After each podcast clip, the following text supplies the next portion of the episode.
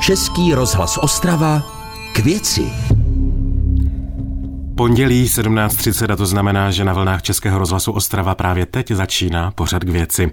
Adventní období v mě, ve městech po celé Evropě probíhají vánoční trhy. Města jsou slavnostně nazdobena a lidé se baví na vánočních trzích. Jaká je situace v krajském městě v centru Ostravy? O tom si budu dnes povídat s mým dnešním hostem. Tím je PR manažerka Ostravských Vánoc Pavlína Merendová. Hezký podvečer. Hezký podvečer, děkuji za pozvání. Vítejte v Českém rozhlase. Tak nám prosím řekněte, řekněte, zkusme si zhrnout eh, na začátek, zkusme si představit eh, vánoční trhy v Ostravě, kolik zabírají místa, na kterých náměstích jsou a jaké scény nabízí. Vánoční trhy v Ostravě může široká veřejnost znát pod názvem Ostravské Vánoce, které letos realizuje už třetím rokem Černá louka.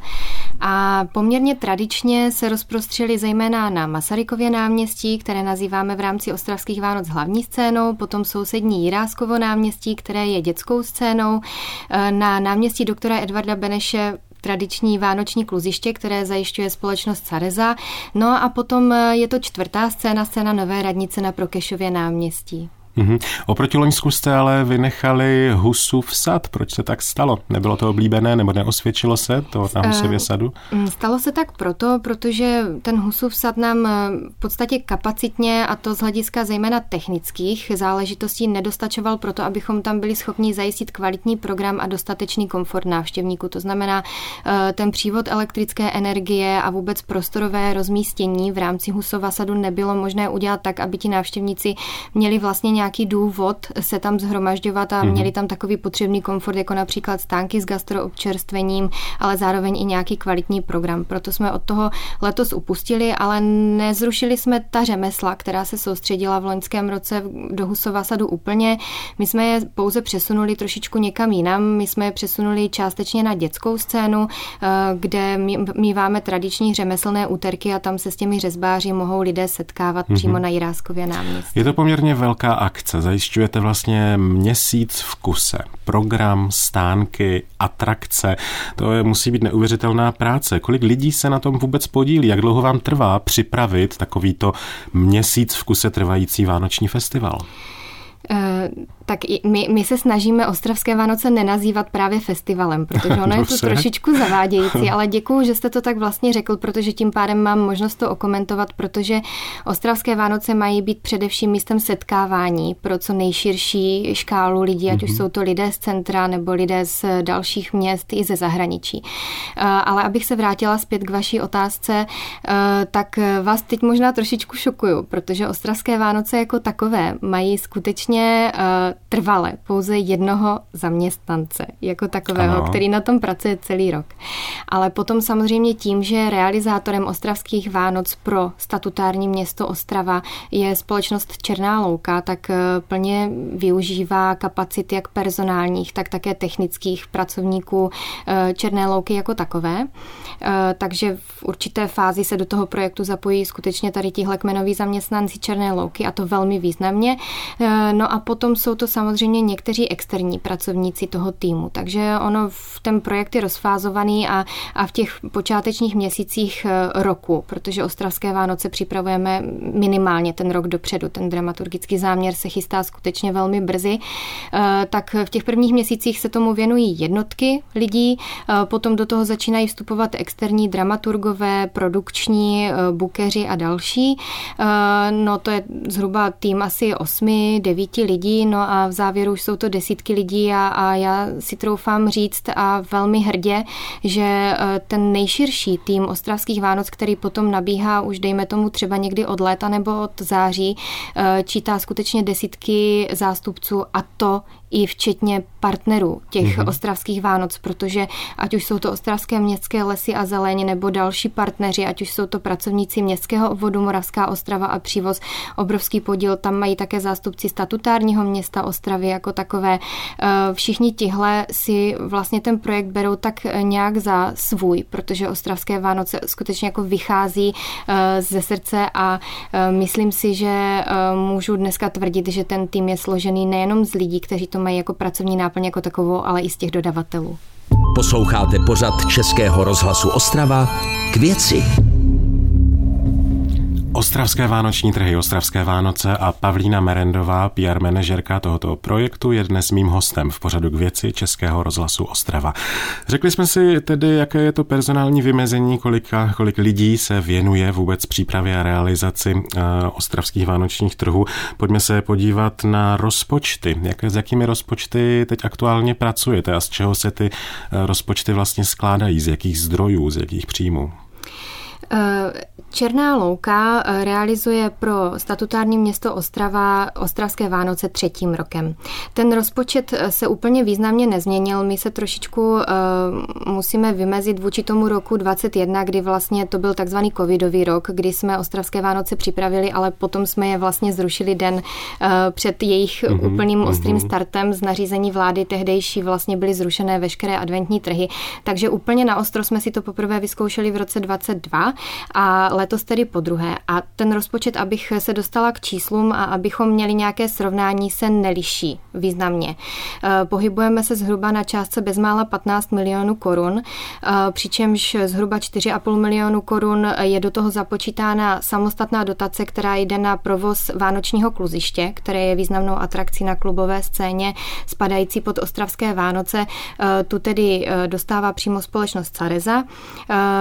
Černá louka dostává dostává od statutárního města Ostravy eh, neinvestiční účelovou dotaci ve výši, výši zhruba 5,2 milionů korun, no ale zároveň eh, ta akce proto, aby ten rozpočet byl vyvážený, tak si musí na sebe i sama nějakým způsobem vydělat, což jsou především příjmy eh, z pronájmu stánků, trhovců a to je zhruba 4 miliony korun, kolik vlastně musí mm-hmm. sama ta akce vygenerovat. Na kolik vás přijde potom ten měsíční program, když vezmeme samozřejmě honoráře umělců, mm-hmm. ale taky to technické zabezpečení uh-huh. scéna, zvuk, světla uh, toho programu, který uh-huh. tam v podstatě probíhá každý uh-huh. den, kromě pondělí. Přesně tak. My vlastně, pokud se bavíme zejména o té hlavní scéně, uh, tak to dokážeme vykalkulovat zhruba na necelé 2 miliony korun, co se týče honorářu a zajištění kulturního programu jako takového. Mm-hmm.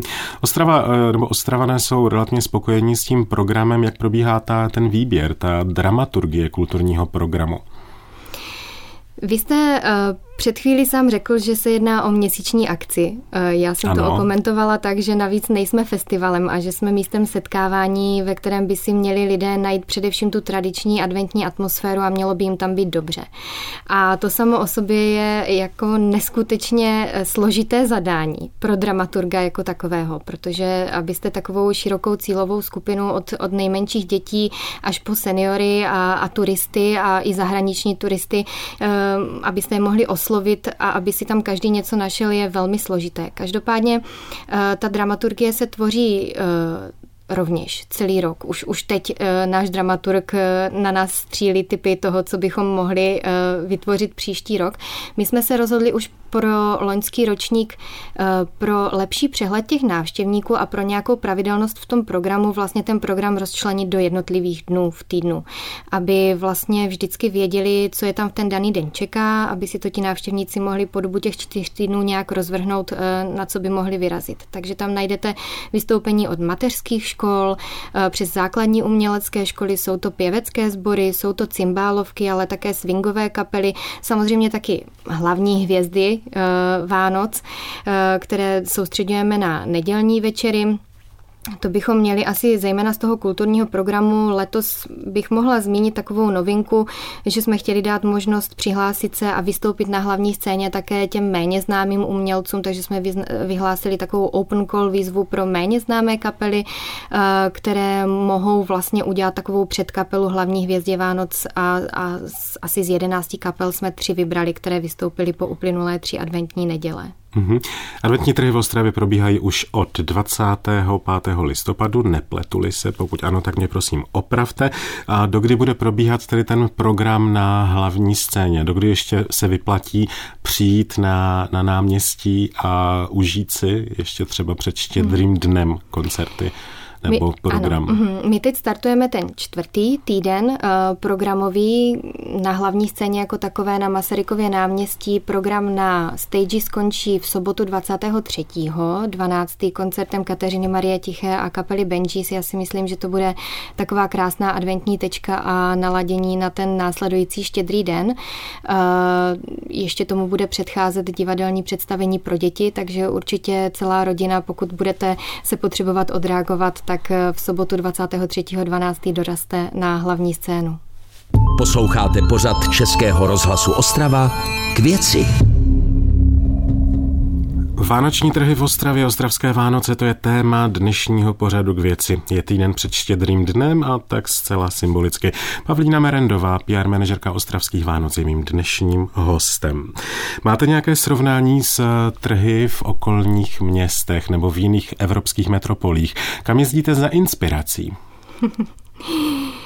ten náš tým eh, je poměrně malý, jak už jsme se před chviličkou bavili, takže když zajišťujete takovou velkou akci v centru města pro tolik osob, tak velmi těžko se vyhledávají dobrovolníci, eh, které byste poslali na inspiraci do jiných měst, když ty vánoční trhy probíhají v podobném termínu ve všech městech.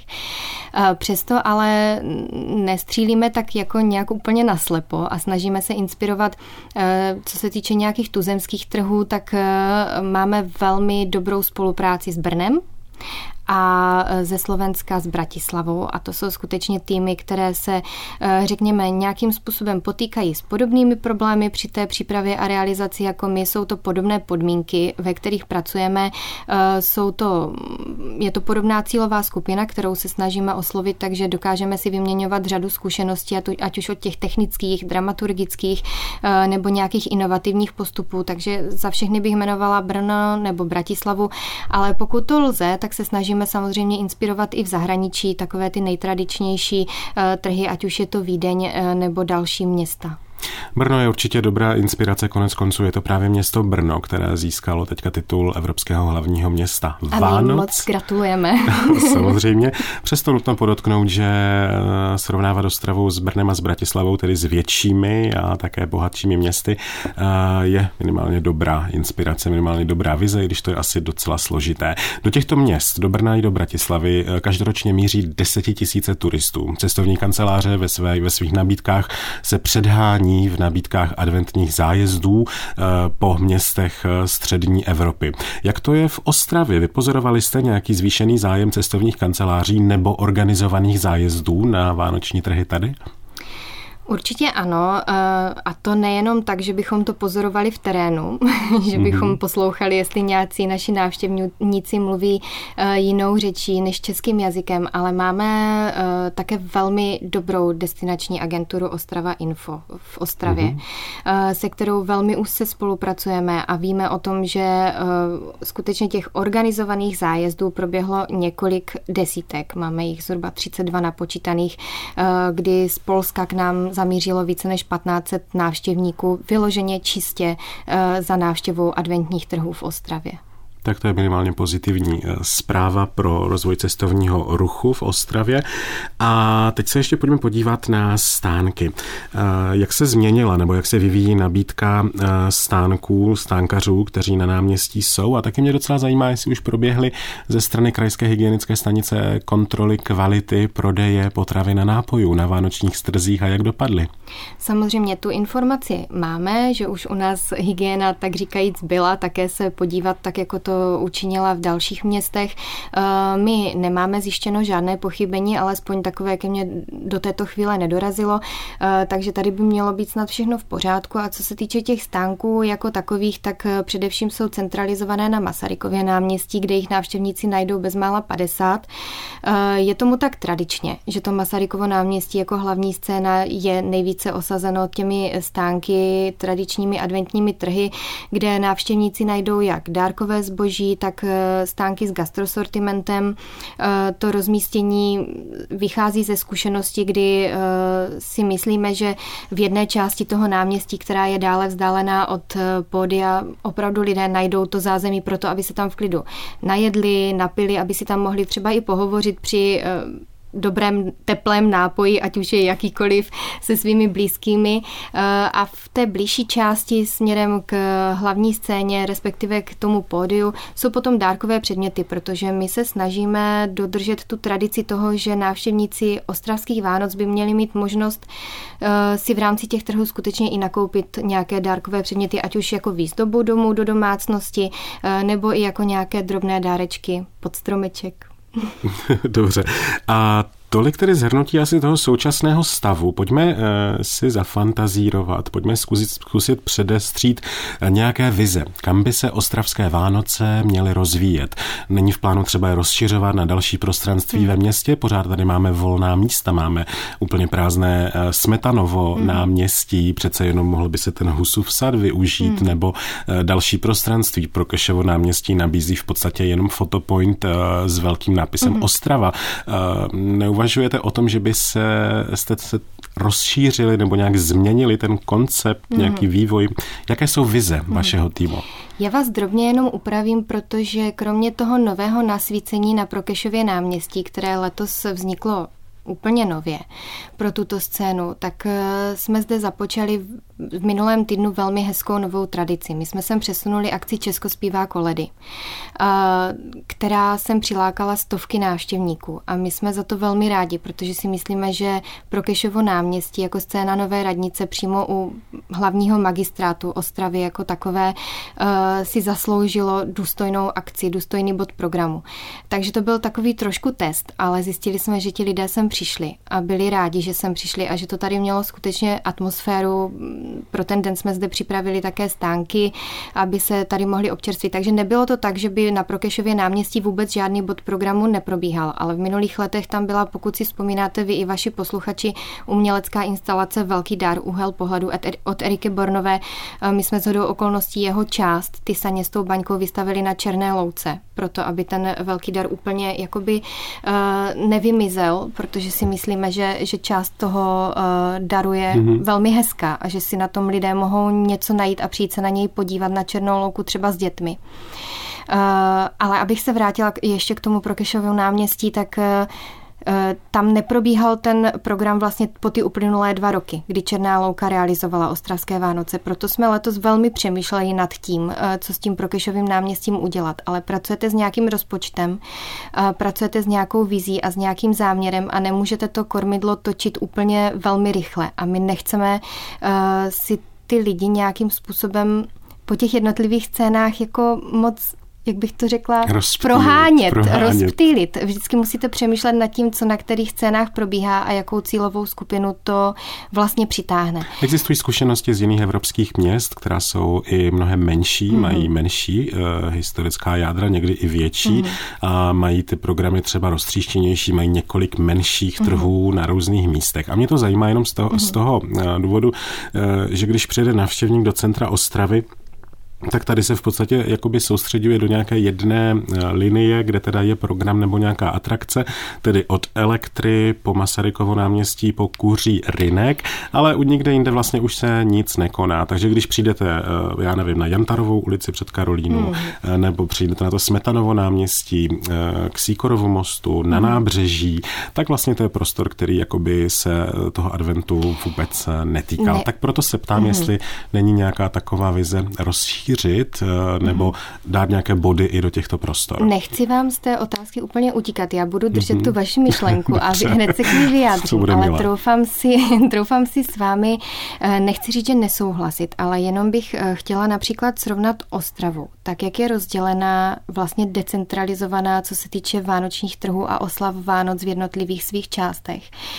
Je v tomhle velmi specifická, specifická například oproti Olomouci, kde to tak je, že máte opravdu to horní a dolní náměstí v Olomouci. Mimochodem do Olomouce, do Olomouce velmi zdravíme a máme je velmi rádi. Uh, ale tam to máte tak, že skutečně se to koná pouze v centru a ti lidé se stáhnou do centra, tam oslavují Vánoce a potom jdou do těch svých domovů, kde se tak říkajíc nic nekoná nekoná, kromě, dejme tomu, nějaké vánoční výzdoby těch jednotlivých sídlišť. Ale Ostrava je specifická v tom, že i jednotlivé obvody mají svoje adventní trhy, eh, mají svůj adventní program a my se snažíme jako centrální obvod s nimi velmi spolupracovat. Na našich, na našich webových stránkách najdou všichni návštěvníci také program v dalších městských obvodech, takže my naopak mm-hmm. je mhm. podporujeme proto, aby ti lidé měli možnost proudit v rámci celé Ostravy a i třeba člověk z centra, aby měl důvod a vlastně našel ty informace o tom, na co vyrazit třeba do Poruby nebo na jich nebo do dalších uh, městských obvodů. Ale vrátím se k té vaší otázce, jak jsem slibovala. Uh, v podstatě v tuhle chvíli tak jak my uh, máme oskoušenou uh, už zkušenost s realizací ostravských Vánoc na těch čtyřech, loni to bylo na pěti scénách, tak uh, Nechci říct, že se chceme držet při zemi, my chceme ten program naopak spíše zkvalitňovat. Zkvalitňovat ho jak dramaturgicky, tak obsahově, co se týče výzdoby, co se týče nějaké kultivovanosti toho prostoru jako takového. Já si myslím, že ten, kdo zažil Ostravské Vánoce například před deseti lety nebo dnes, tak eh, vnímá neskutečný vizuální posun. Například ostravský vizuál, se kterým se nám daří perfektně pracovat. Takže uh, si myslím, že teď půjdeme skutečně i v příštím roce spíše takovou cestou, že budeme chtít zkvalitňovat program, zkvalitňovat vizuální podobu uh, ostravských Vánoc, ale nebudeme se chtít roztahovat do dalších prostor. To už je skoro poslední, eh, co dnes zazní, protože čas je naprosto neúprosný a my budeme muset končit. E, nicméně zveme vás, zveme vás do Ostravy a zveme vás na vánoční trhy do všech moravskosleských měst. Doufám, že si to ještě užijete před štědrým dnem.